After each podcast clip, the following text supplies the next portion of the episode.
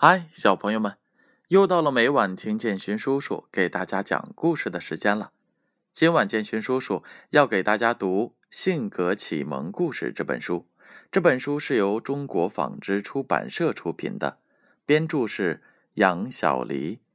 今晚的故事名字叫做《小燕子生病了》。春天来了，春风吹醒了桃花，露出了红红的小脸蛋儿。小兔子蹦蹦跳跳的在草地上玩耍，小鸭子在湖面上戏水，蝴蝶在花丛中飞舞着。可是大家四周看看，唯独不见小燕子。每年春天的这个时候，小燕子都会给每个伙伴们送去春天的祝福。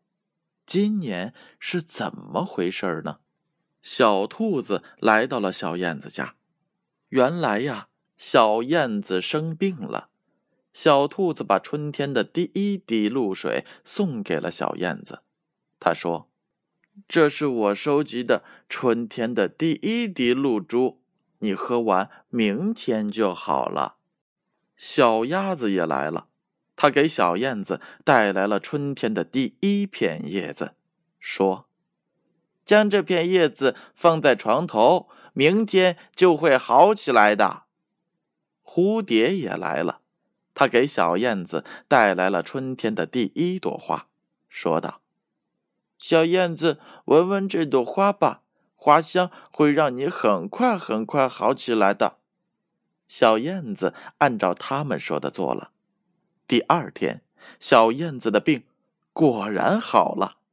小兔子说：“肯定是我的露水的功劳。”小鸭子说：“肯定是我的叶子所起的作用。”蝴蝶说：“你们说的都不对，是小燕子闻了花香的缘故。”小燕子在一旁笑着说：“是你们共同的力量让我好起来了。”大家开心的笑了。小燕子又开始给大家送春天的祝福了。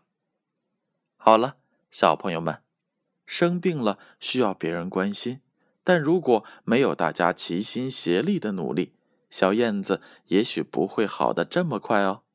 所以，我们一定要在别人生病需要帮助的时候，也伸出援助之手。只有这样，才能够在我们需要帮助的时候，有人主动帮忙哦。那接下来是建勋叔叔回答上一回故事问题答案的时候，你们准备好了吗？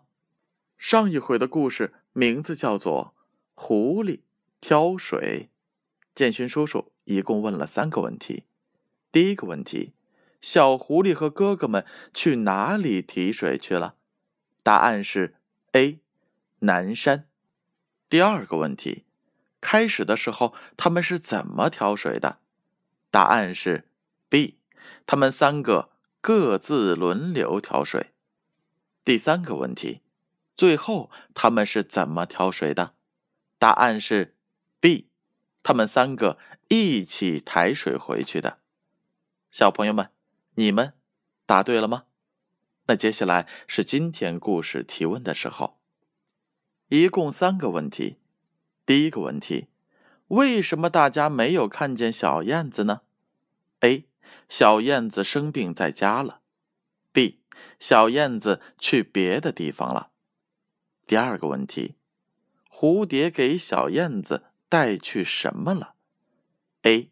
春天里的第一片叶子，B，春天里的第一朵花。第三个问题，小燕子的病好了，这是怎么回事呢？A，蝴蝶送给小燕子的花起作用了。小兔子的露水、小鸭子的叶子、蝴蝶的花共同起作用了。正确的答案将在下回故事当中揭晓。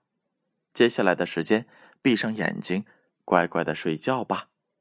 让我们明晚再见。